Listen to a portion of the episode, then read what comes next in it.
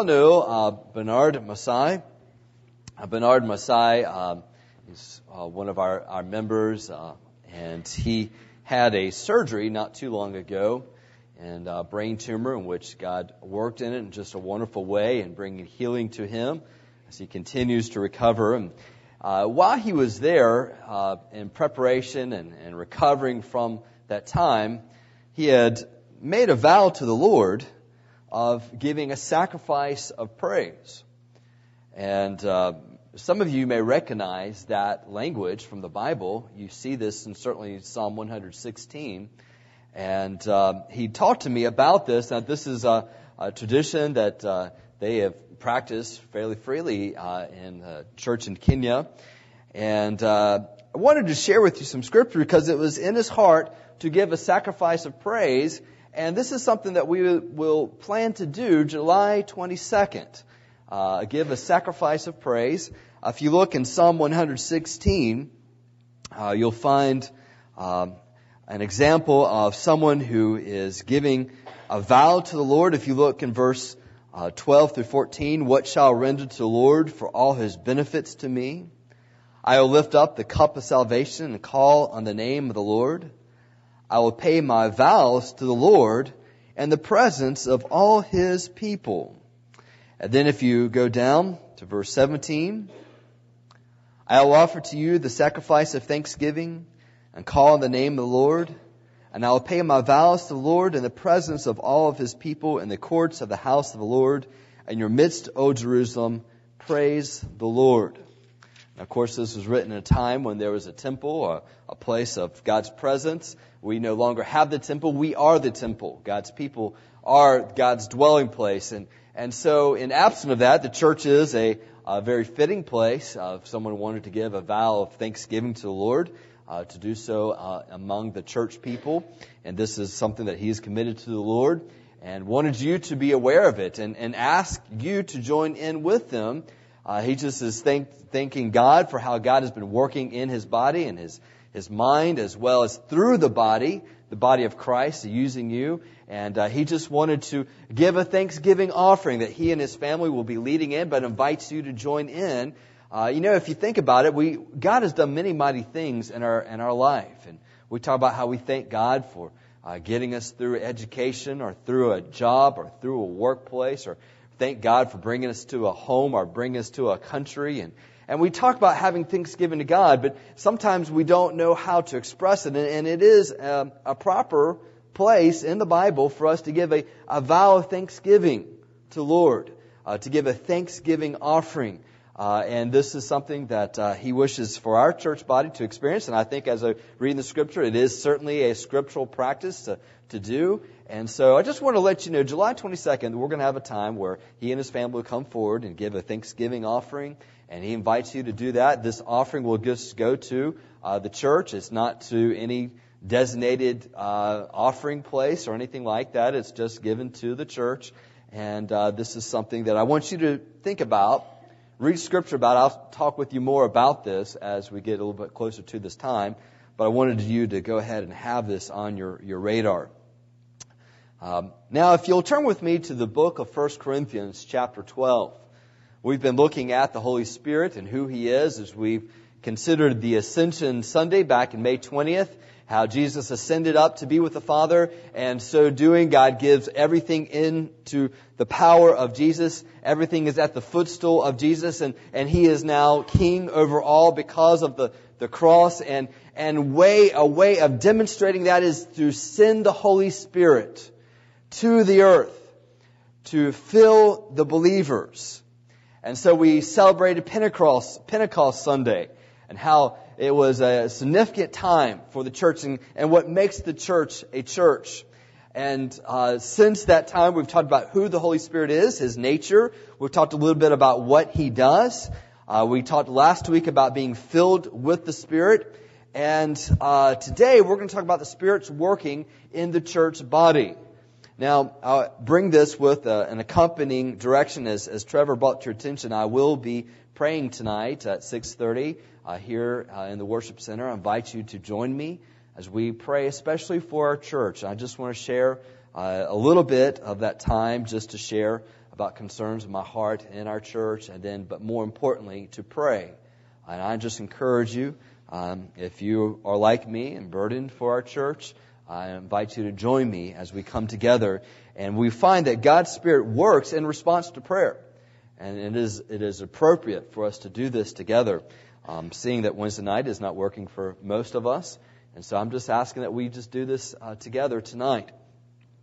And so as we consider how God works in the church, we have something called spiritual gifts. And we're going to talk a little bit about that. We'll talk about that again next Sunday because I have uh, a little hope that we will accomplish everything that I hope to get accomplished this morning. Uh, came across a, a museum. I was um, talking with a, an individual that was related to one of our members, and he was telling me about this museum in Burton, Texas. It is a Burton Cotton Gin and Museum. I thought, well, that's interesting. And he said the claim to fame is that in Burton is the oldest operating cotton gin in America. And, the, and there's some key words. The oldest operating uh, cotton gin in America. And so I looked this up online. I thought, let, let me figure this out. And so I read about it and I found out that they, sure enough, it is still in production and they produce for each year one bale of cotton. They produce one bale of cotton every year so they can maintain the title. And then they take this bale of cotton and they put it in the museum. And so it stays in the museum only to be replaced the next year with the next year's production of one bale of cotton. I thought, amazing. I, I had hopes that perhaps maybe I'd be wearing that, that bale of cotton, but I don't know if that really is happening. Uh, and so I looked online and I saw the mission, mission statement.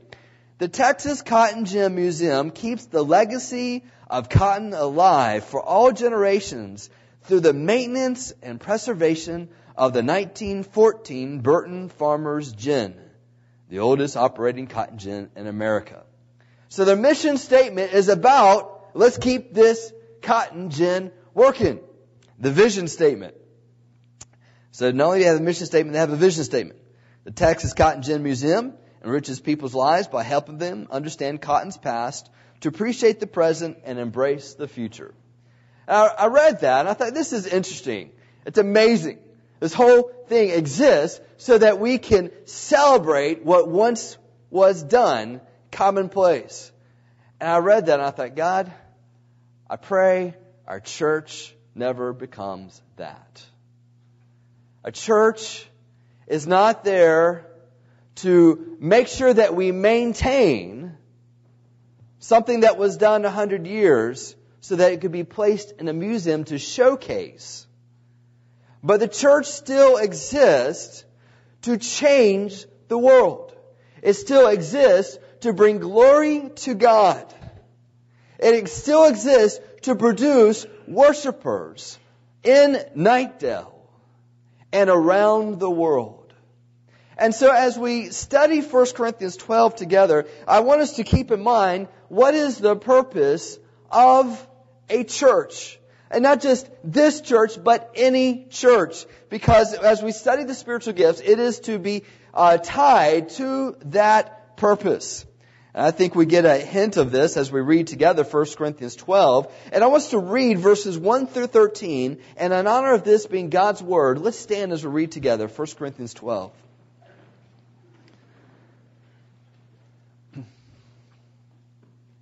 Now, concerning spiritual gifts, brothers, I do not want you to be uninformed.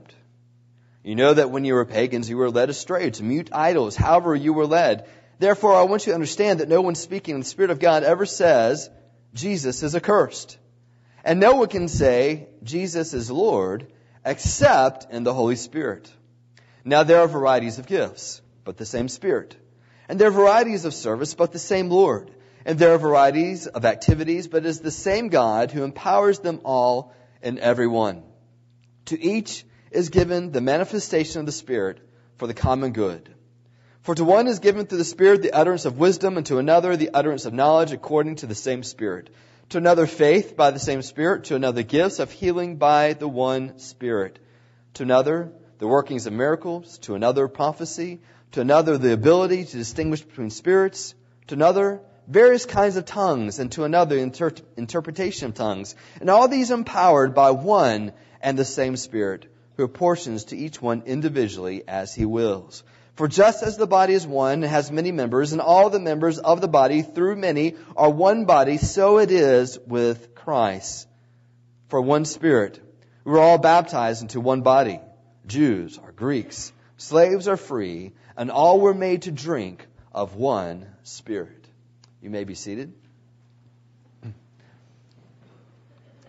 Just uh, keep in mind that this letter was written to the church in Corinth in which there were many, many problems, including sexual immorality, including divisions among the body. They would, uh, would gather together. In fact, in the first chapter, or the chapter previous to this, chapter 11, it identifies issues that they had even in the Lord's Supper, where there were issues of folks getting drunk and folks being gluttonous and they're not sharing with one another. Uh, and so there's instructions in 1 Corinthians 11 about uh, the Lord's Supper. And uh, you see this issue that they've got with, with a discipline issue, a church discipline uh, problem uh, of a gross immorality that even in their pagan society, that, which was filled with idols, that they themselves saw actions and activities in the church and said, that's not right. So even folks who were unbelievers were telling this to the church. And so Paul is writing this letter and what's amazing to me is that he calls this church a church. He says, still in you is the Spirit of God. We see this in 1 Corinthians chapter 3, 1 Corinthians chapter 6, verse 19. He says, in you is the Spirit of God dwelling in you. And so I want you to keep in mind that he's talking to a local church. He's not talking about the church universal, but a local church in which is filled with problems filled with unity issues, filled with morality issues, um, filled with drunkenness. And he writes to this church and he gives them some instructions about what unites them and the Spirit of God. I think it's just telling to consider this. And then, of course, in chapter 13, you know what that's about. If you go into a wedding, often you've heard this, the love chapter. And so, uh, right after the, the learning of the spiritual gifts is understanding that we operate by love. And so, uh, as we read this, I want you to first understand one important lesson. Actually, there's a lot of lessons, but this is the first one. the Spirit of God produces the worship of God through the people of God declaring the Word of God. Alright? Just, it sounds long, but it's how God is working today. The Spirit of God produces the worship of God through the people of God declaring the Word of God. Notice how he introduces this in verses 1 through 3. What does the Spirit of God do? How is it going to produce life? And he says, first of all, we need to understand when the Spirit of God is working in His people, you're not going to have folks living life apart from God's Word, contrary to God's Word, saying Jesus is accursed. Now, in that day and time, in idol worship, there would be ecstatic utterances, things that were kind of crazy speech, folks going in trances and speaking. And he says, look, understand that when we're talking about being God's Spirit, it's not like that. There's going to be end result in which folks will say that Jesus is Lord. They will not accurse Jesus. They will not by their life, and it's not just words, but by their life, they are going to lift up Jesus as Lord. And so you see this in the vice versa, or in the, uh, uh, in, in the other way, the positive way of speaking this. He says, no one can say Jesus is Lord except and the Holy Spirit. Now, you and I know you can physically say that with your tongue and not have Jesus as your Lord. So he's not just talking about what speech comes out of your mouth, but what is the expression of your heart. No one can express in their heart that Jesus is Lord apart from God's Spirit. And so this tells us a little bit of what God's Spirit is continuing to do in my life. The Spirit of God continues to identify rival idols of my heart continues to convict me, continues to draw me to that point of saying Jesus is Lord in my heart. And this is going to be the work of God's Spirit. And He does it through God's people. He does it through God's people. How does God working in today? He still does it in the same way. Uses His people, works in them the Word of God through the Spirit of God to the point where they worship God and say Jesus is Lord. So you, you wonder, what is God's Spirit doing in my life? What is the point of spiritual gifts in my life? What's the point of abilities in my life? It is to worship God. And not just to worship in my own heart, but to help others worship God as well. Now, when Jesus was on this earth, he said something interesting. John 14, 12, truly, truly, I say to you, whoever believes in me will also do the works that I do. And greater works than these will he do because I'm going to the Father. Have you ever read that verse and wondered? I don't know about that. I mean, we're not walking in water. We're not calling people from the dead. We're not, uh, we're not causing two loaves or two fish and five loaves to spread and multiply to feed 5,000. How is this possible that we are doing greater work than Jesus? Now, you have to consider what is the work of Jesus, and we'll talk about that. But one thing I want you to understand is that when Jesus goes, He goes in order to bring the Spirit of God into our life, and the Spirit of God now is spread throughout God's people. And so, the power of God is no longer isolated into one human being, but is spread through God's church, through His body, to do the work of Jesus. Now, what did Jesus say that He was going to do? There's some interesting passages uh, that, that speak to this. And um, in John 12, verse 27 through 28, Jesus said, Now is my soul troubled. What shall I say? Father, save me from this hour, but for this purpose I've come to this hour. Father, glorify your name. Jesus' work was to glorify the Father's name. Guess what his work's going to be still today? The church is to glorify the name of the Father. Jesus isn't here to do it. The Spirit of God is here to do that in our life. In Luke 4 verse 18 and 19, Jesus is quoting an Isaiah passage, Isaiah 61, quoting it to the Capernaum synagogue. He says, the Spirit of the Lord is upon me because he has anointed me to proclaim good news to the poor. He sent me to proclaim liberty to the captives. He's covering of sight to the blind, to set at liberty those who are oppressed, to proclaim the year of the Lord's favor. Part of the work of Jesus Christ is to bless the world that he was in, to heal it through his power. This is still going on through not Jesus in person, but the Spirit of Christ working in the body. Luke 19:10, Jesus said, "For the Son of Man came to seek and to save the lost." In response to Zacchaeus, he says, "This is why I'm here." What does the Spirit of God do today? He does the same work Jesus did, and that is He seeks and saves the lost. When the Spirit of God is working in a church, we are to seek and save the lost. Jesus said, "I must go because greater works are yet to be done through the Spirit of God working in God's people to do this, to seek and save the lost." John 21 verse 15 and 16. When they had finished breakfast, Jesus said to Simon Peter, Simon, son of John, do you love me more than these? He said to him, Yes, Lord, you know that I love you. He said to him, Feed my lambs. The Spirit of God is working, continuing still uh, to build up His church. I'm reminded of Matthew chapter 16, where Jesus says, I will build my church. So, what does the Spirit of God do? The same work that Jesus did building the church, seeking and saving the lost, glorifying the name of the Father, uh, healing this world through God's people. All right? Here's the point. Church, if we want the Spirit's blessing in our church, we must, we must come under the authority of Jesus and what He tells a church to do. If we do not come under the authority of Jesus and what he tells a church to do, do not expect the Spirit's blessing on that church. Does that make sense? If I tell, tell my child, don't run in the road, and my child runs in the road, and then has the audacity, audacity to, to call out my name and say, Daddy, help me run on the road. I say, no, I'm not going to bless this effort. It is against my direction.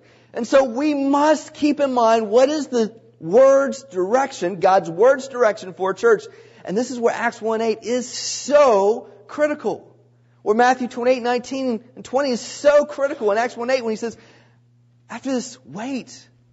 And the power of God will come upon you. Then you shall be witnesses unto me to Jerusalem, Judea, Samaria, and to the uttermost parts of the earth. This is where we have that saying, a greenhouse for the Great Commission. It's so important because it recognizes the Word of God, the command of Jesus. when he tells us to go and make disciples, make reproducing disciples of Jesus Christ that would change the world. It is a changed life to make more worshipers of God. Now, simply put, when you think about spiritual gifts now, what are spiritual gifts? It is a way of Jesus working in your life to accomplish his mission. Why do you have a spiritual gift? It is a way of Jesus working in your life to accomplish his mission. Now, there's some different definitions, but that's a, a simple way uh, for understanding the spiritual gift. Is Jesus, is God working, pursuing His mission through the members of His church. It's His way of working in our life. Now, let me go on. There's quite a few things to say here.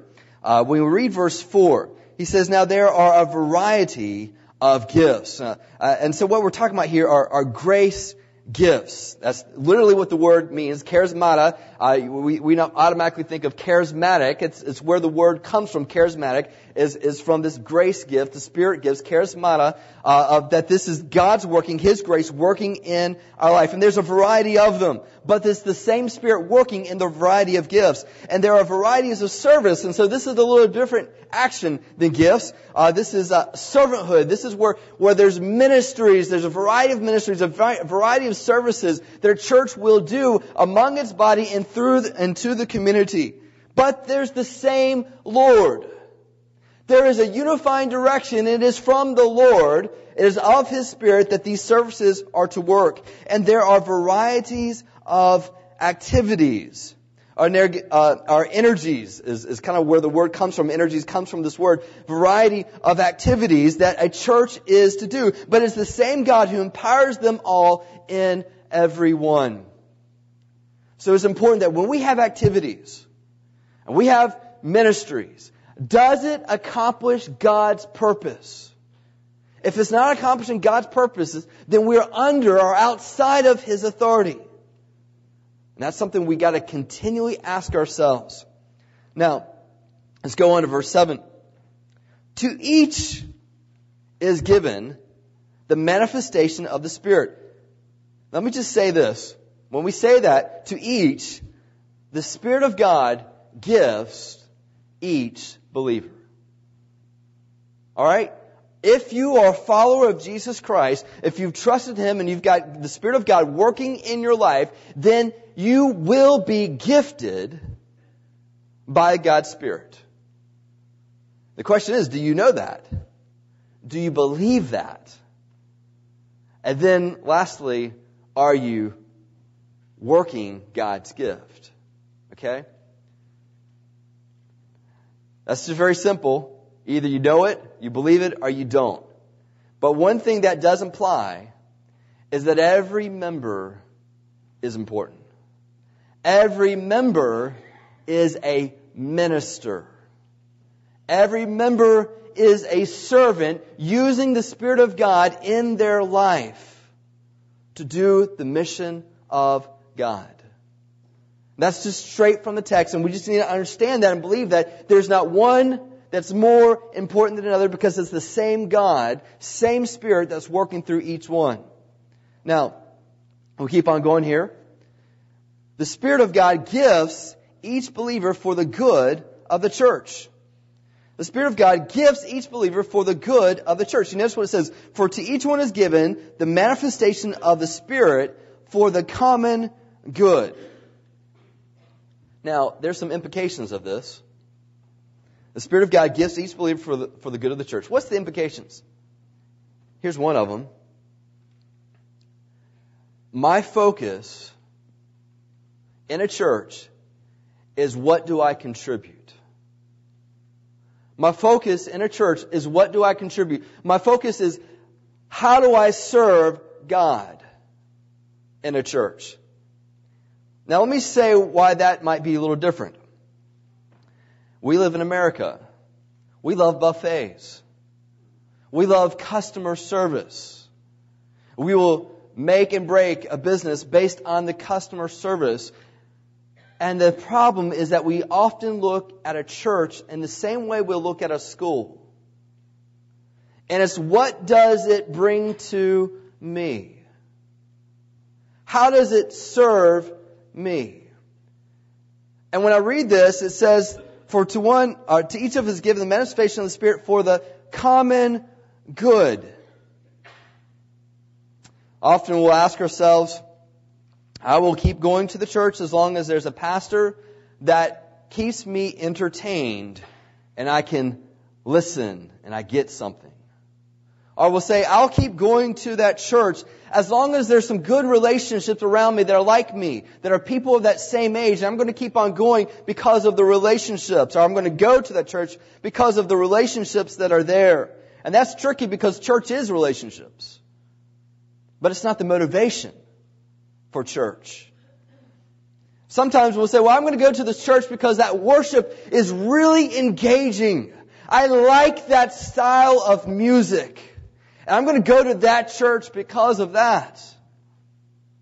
Or we'll say, you know, I'm going to go to that church because of the children's ministry and what they bring to my children. And I, and I, understand many of us sought out these things and we looked for these things and perhaps maybe we joined a church because of these things. And it's one thing to say, all right, I was interested in, into that church, but now knowing the Word of God, is that why you stay? Is that why you continue? I was raised by grandparents who plug into a church. They visited around a little bit in the Zebulon area back in the 50s. and they made a switch one time because of a pastor. They liked the pastor and where he was going, and so they just followed the pastor. But what did, what did, what happened? Well, the pastor didn't stay. And so then they're in this church where the pastor was no longer there was, was the reason they went there and they learned a lesson and they decided we're not going to go because of a pastor. We're going to go because of what God's called me to do. And their focus was how do we serve the Lord in this church? And from the 60s on, until 2005. They continued in that church, praying for revival, teaching Sunday school. Pastors came and went, but they continued to serve, and I still meet people in this area who I look enough like granddad and they'll spot me and they'll tell me the ministry there. But there's many more that continued on before me who died because of their faithfulness in rest homes. What am I bringing out? It taught my dad that we go to a church because of God's call. God's call. And we stay in that church for God's call. The, the focus is not what the church does for me. Because honestly, it didn't always do a lot for granddad. It didn't always do a lot for dad. But it wasn't the point. The point was, how do I serve God and the church that He calls me to? And so, using the gifts, and here's the thing, understand the gifts that you have do not belong to you. They belong to God and the church that He calls you to. Any ability I have to preach or to teach. I don't have the right to say to a church, I don't feel like preaching. I don't feel like exercising my gifts. Because these gifts are under the prerogative of God and the church. I am not my own. I belong to a church. I belong to the Lord. It's not about what the church does for me, but it's about what God is working through me for the good of the church. Can you understand the difference in that? And what I'm just saying is fundamentally different from how most Americans think about church.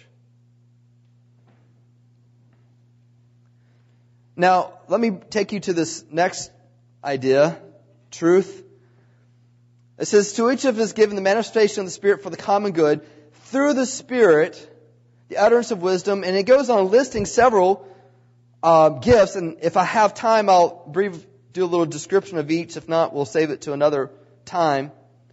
But it says, all these empowered by one and the same Spirit who apportions to each one individually as he wills. For just as the body is one and has many members, and all the members of the body, though many, are one body, so it is with Christ. And so he brings out this metaphor of a body. And by the way, this idea of the, of the terminology membership, do you know where it came from? The terminology membership came from right here. Came from the Bible to describe church who are members, body members of one another.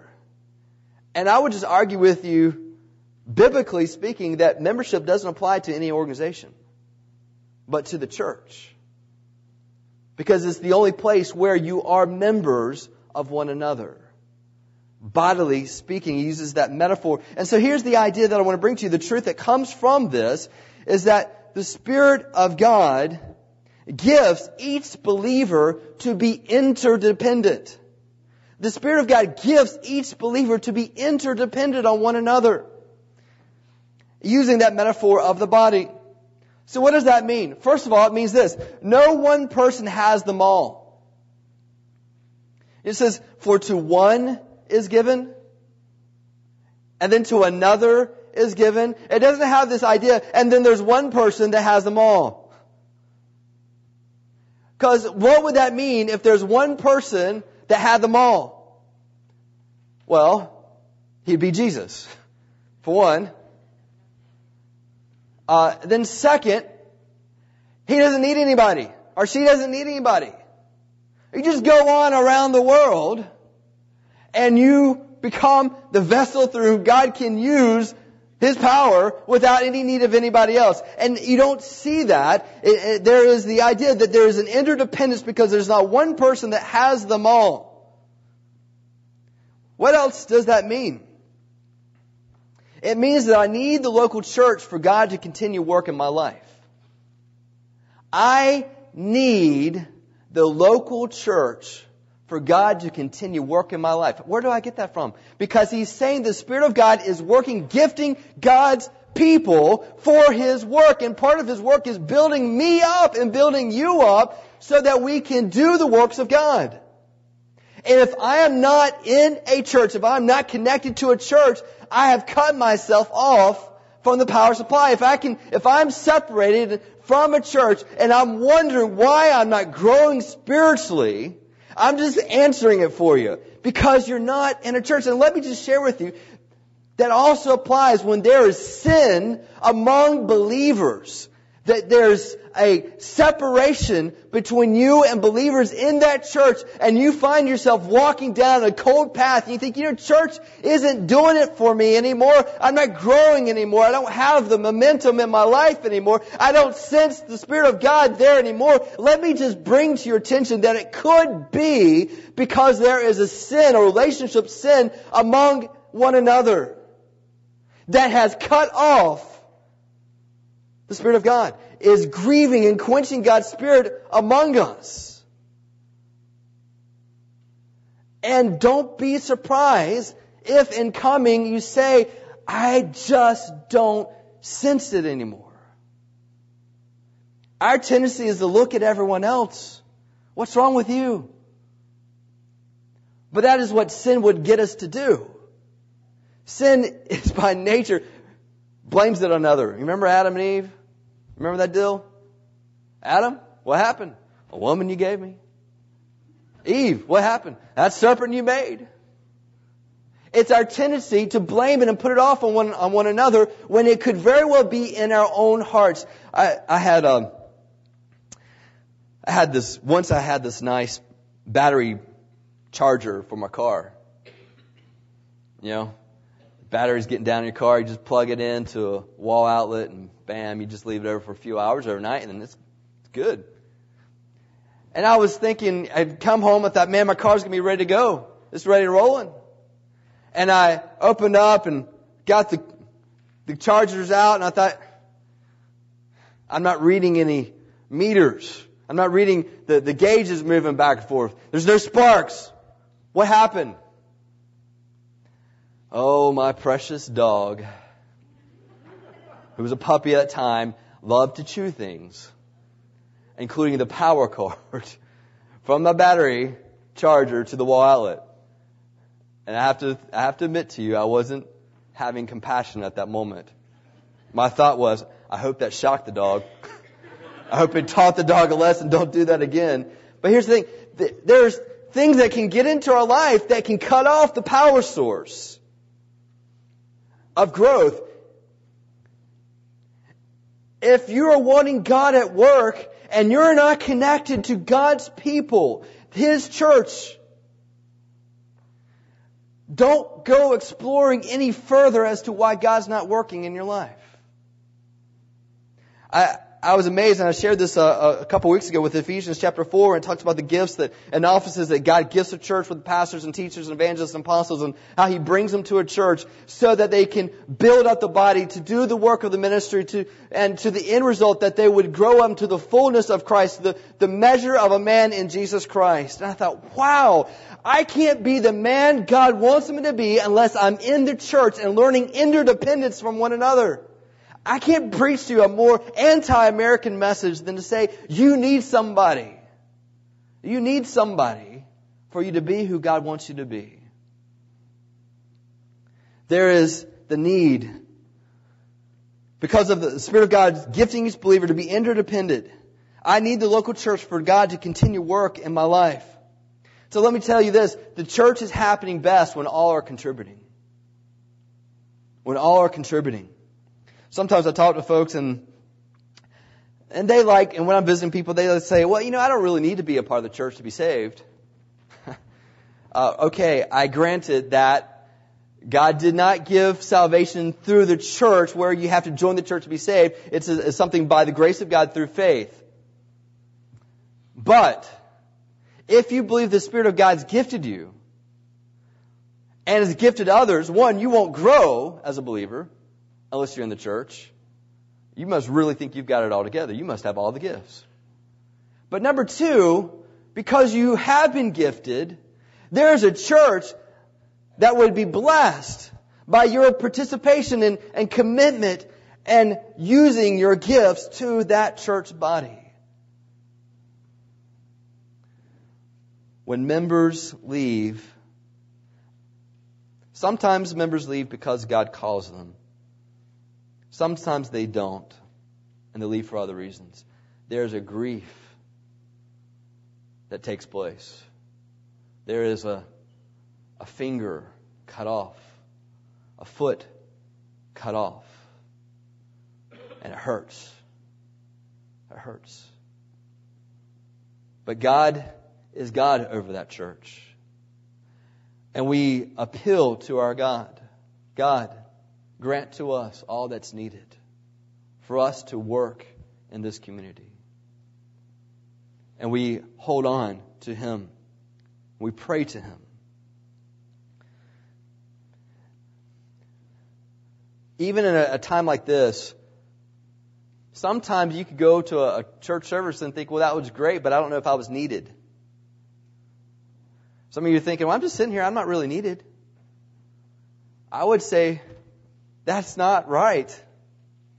Right now, you're even needed to hear the Word of God, to apply the Word of God, to think maybe I need to share this Word of God with someone else. Probably, maybe to come here with preparation and say, God, I need to encourage somebody. You put on my heart that I want to worship you, and I worship you by encouraging someone, by praying for that person, praying with that person. When we come together, meet together, it's not just to hear me, it's to know that God is working through you, and God's working through your tongue, through your heart, through your work. Maybe it's to do all these things, to come together, to bring worship with you, to bring encouragement with you, to bring God's Word with you. Do you understand the difference of hearing something like this and to say, you know what, God's been working my heart in that message as well. This confirms what God has been doing. Or perhaps maybe I need to write down, I need to share this with somebody. Or I need to be praying for this, for somebody. Maybe I need to be praying right now.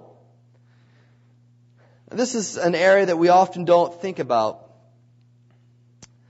Let me just kind of pick on us a little bit. Yeah, in a little while, some of you are hoping sooner rather than later, I'll finish, and uh, I'll pray, and we'll we'll sing. We'll stand up and sing. This is a special time when we stand up and sing because I've brought it to a point. I'm asking people to respond to what God's doing in their life through the Word of God. It's a, it's a time of trust and obey. It's a, it's a time of perhaps maybe a change happening in people's life. It is a, a very poignant, powerful time within this hour that we've got together. It is a time to be praying. For those of you who know Jesus as your Lord and Savior, it is a time to pray, to say, God, move with intensity in that person's heart. I would implore you as a pastor that it's time for things like that. Not, oh, I need to go.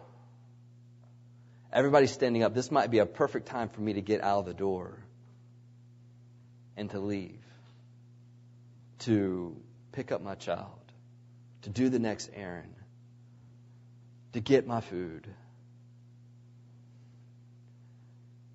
I'm just bringing that out. Sometimes we work more by practicality and we stop thinking about what we are, who we are as a church, and what this time is. I implore you, think about that. Think about that. This also means for those of us who have been attending forever here, what are you waiting on? What are you waiting on? Commit to a church body as Christ has committed to you. You sense God's working in your life? Fact of the matter is, if something happened, you'd probably call someone here in this church body to encourage you. Go ahead and commit to the church that God is working in your life in and calling you to. Here's something else. I just want you to think through. I don't have to do all that's in this world to do. Because we're interdependent on one another, there are thousands of burdens we'll hear a week. And you think, well, you know, I need to, I need to feed the poor.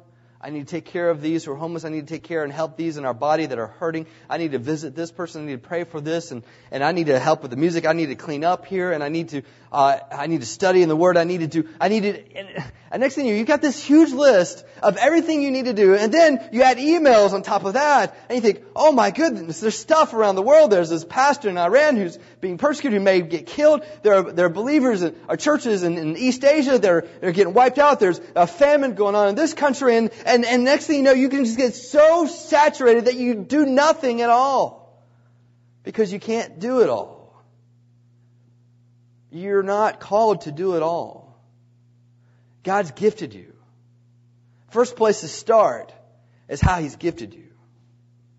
I had one of our members, uh, y'all know Chad, um, he had a heart just go places. And, you know, we, we had Haiti coming up and uh, he was working in, in, in India doing medical work and, and uh, it's just one thing after another and he just was on fire uh, to do God's work around the world. And, and at one point, he came up to me and he said, "Man, you know, I've been called by the, the North Carolina Baptist to, to work in Haiti, and and I, said, I don't know if I can. What should I do?" And he was perplexed about it because his brother was hurt in an accident. I said, "Chad, you don't have to do it all. You're not called to do it all. You've got one brother. Go to your brother. Minister to him. It may be that God's calling someone else in our body and you're so eager to do it all that no one has an opportunity to do it. It could very well be that you're scaling back as an opportunity for someone else through God's Spirit to step up. The Spirit of God gives each believer to be interdependent on one another. Now, we keep on reading here, verse 11. And, and really, if I have time, I'll get back to the next verses previous. Some of you are wondering about that. Um, not today, next, next week, Lord willing. Uh, all these are empowered by one and the same Spirit, who portions to each one individually as he wills. Now, notice verse 13. For in one spirit we were all baptized into one body. Jews or Greeks, slaves or free, and all were made to drink of one spirit. The Spirit of God gives unity to the people of God. The Spirit of God is the one through whom God gives unity to the people of God. Now some of you think, well that seems common sense. Uh, it's right here in the scripture. Yes, it is very simple. The problem is that we forget about it. We get confused. And we start thinking, well, it's the Spirit of God and. We'll add this little conjunction and that makes sure that we have unity in our church. It's the Spirit of God and we're all of the same race. No. One of the things I loved about this past week in Vacation Bible School is they were all the different colors of the world. I love that. Why? Because it is a statement to the world who watches that we're not united by something so insignificant as blood and skin color. Insignificant. Only lasts for but a vapor. That we are united not by skin tone, but we're united by God's Spirit. Now, how does that play a part? It is to have a mind that God's Spirit is greater than skin tone and to be more excited about God's Spirit than skin tone. It's the Spirit of God that gives unity, not race, not economic. We're, we're of the same economic status. And that for their way we, we can have unity in our church because we're of the same economic status. You are diminishing God's Spirit when in practicality you are operating that way, not to mention you're sinning. What gives unity to the people of God? It's the Spirit of God, not education, not how we dress. It's not the Spirit of God and how we dress that gives unity to God's people. That's even less significant than skin tone. Now let me just bring out this one because it's a little bit of a hot issue in America. It's the Spirit of God that gives unity to the people of God, not music style.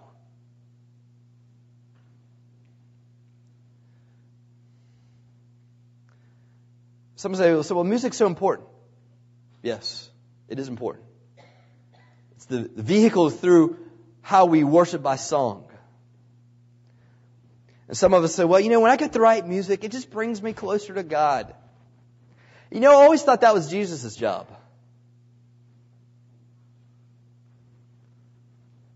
Isn't he the mediator? Isn't he the priest?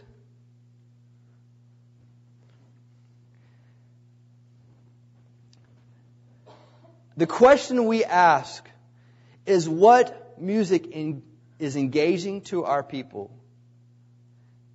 It doesn't make sense for me to speak in another language right now because it doesn't engage you. But it's certainly not wrong for Jose to speak in Spanish at three o'clock. That's certainly not wrong for others to speak in other languages. It's what's engaging to them. It is a tool, as language is a tool to engage the people. And I'm just going to say that worship, music style, not just worship, but music style as a segment under worship, is a tool. And the question we ask is, what is engaging to our body? Which means, yeah, sometimes we're going to sing things that have been around for a while. Sometimes we're going to sing things that are new. Sometimes it's going to be of different uh, instruments. And it's not the guiding principle of what is the music style because all that isn't what unites us as a church. And listen, when we say that we go to a church because of the music style of the church, we're lifting music over God's Spirit and over Christ. When we leave a church because of the music style, we are worshiping the music and lifting and exalting the music over God's call in our life. Just something to think about. And I like music. I enjoy it. It's a useful tool in my own worship. But it's not what unifies our church. How does that, how do we keep that? We have to be as excited or more excited about God's Spirit and God's call than we are about music. And frankly, that's where we mess up. We lift up the tool over our God. And then we come to church and we wonder why there's worship wars. Friends, I have to teach the Bible. I can't teach church cultural. I teach the Bible. And it simply says the Spirit of God gives unity to the people of God, and we need to be sensitive, and we are to prefer one another. But we do so with a word of warning. Make sure we're united by God's Spirit, by Christ.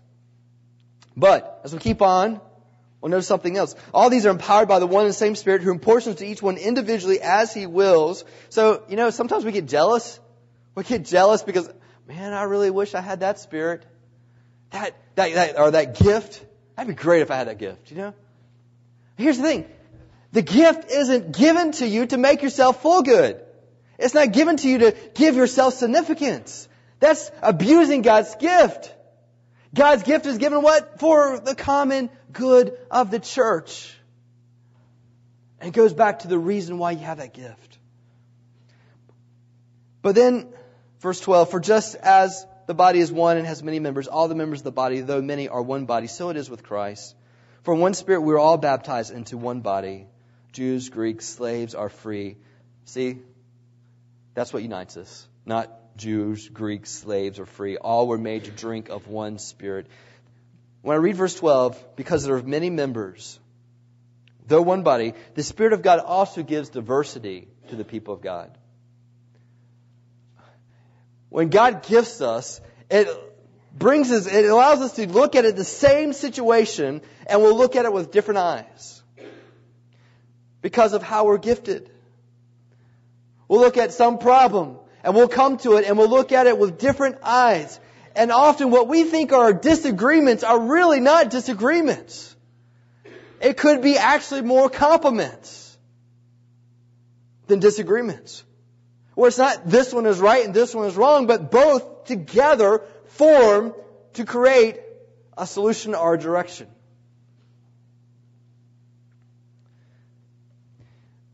When we have different gifts,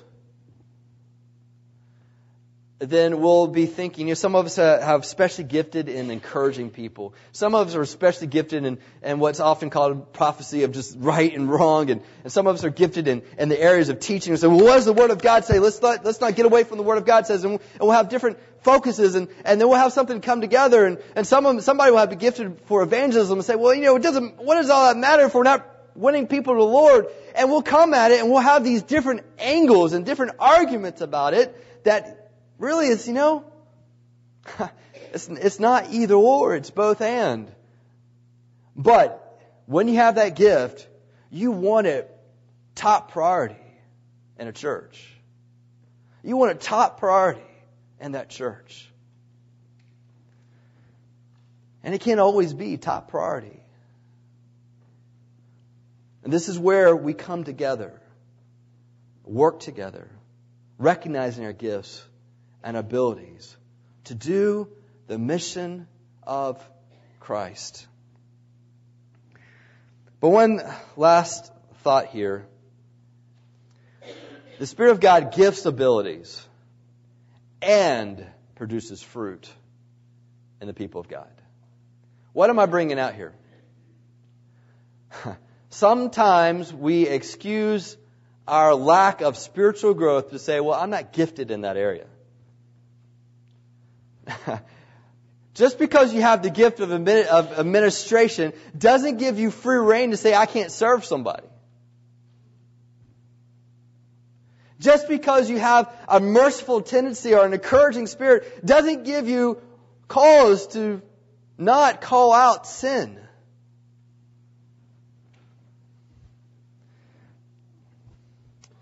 What is the fruit of the Spirit? We go to Galatians chapter 5, talking about love, joy, peace, patience, kindness, gentleness, self control. Whatever your spiritual gift is to operate in the spiritual fruit.